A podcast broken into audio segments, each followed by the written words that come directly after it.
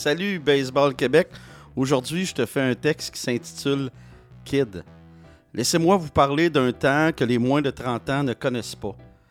À l'époque, il était admiré par les femmes, il était adulé par les enfants et chaque homme voulait être son chum. Entre 1978 et 1984, il était le sportif le plus populaire de la belle province. Chaque fois qu'il arrivait sur le terrain, la magie opérait. Chaque fois. Ses cheveux bouclés châtains, son sourire d'enfant qui vient jouer à la balle, sa forme de joueur de baseball, son armure de receveur ou son numéro 8 qui le rendait légendaire à chaque présence au marbre.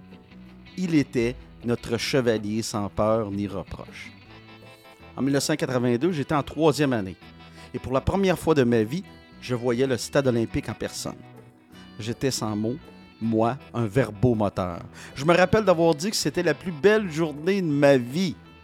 Même si le gazon du Big O était synthétique, c'est pas rien. Je m'accrochais à ces petits bonheurs comme une bouée pour les soirs de grandes tempêtes.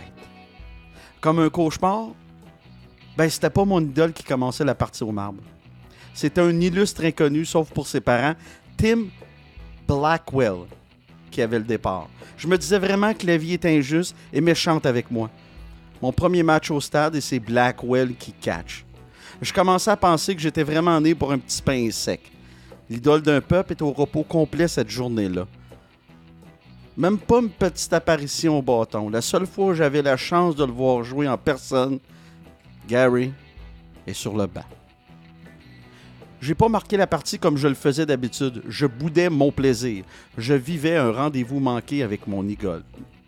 Il y avait pourtant de beaux talents sur place. Sur le terrain, Tim Raines, Hal Oliver, Andre the Hawk Dawson, Warren Cromarty, Tim Wallach et sur le monticule, Bill Gullickson. Je boudais le mien. Mon joueur était sur le banc. J'ai eu la chance par la suite de voir mon idole jouer à son retour avec les Expos, mais pas comme receveur. Il était au premier but ce soir-là, décidément. Puis, le numéro 8 s'est retiré avec un double au-dessus de la tête d'Andre Dawson, comme dans un conte de fées. Ben, comme la vie est injuste, en mai 2011, on apprend qu'il a un cancer au cerveau. Son cancer le défigure littéralement et le 16 février 2012, à l'âge de 57 ans, meurt ce qui reste de nos expos.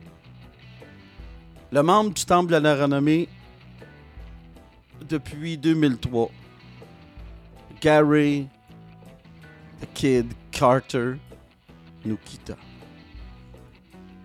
Fin.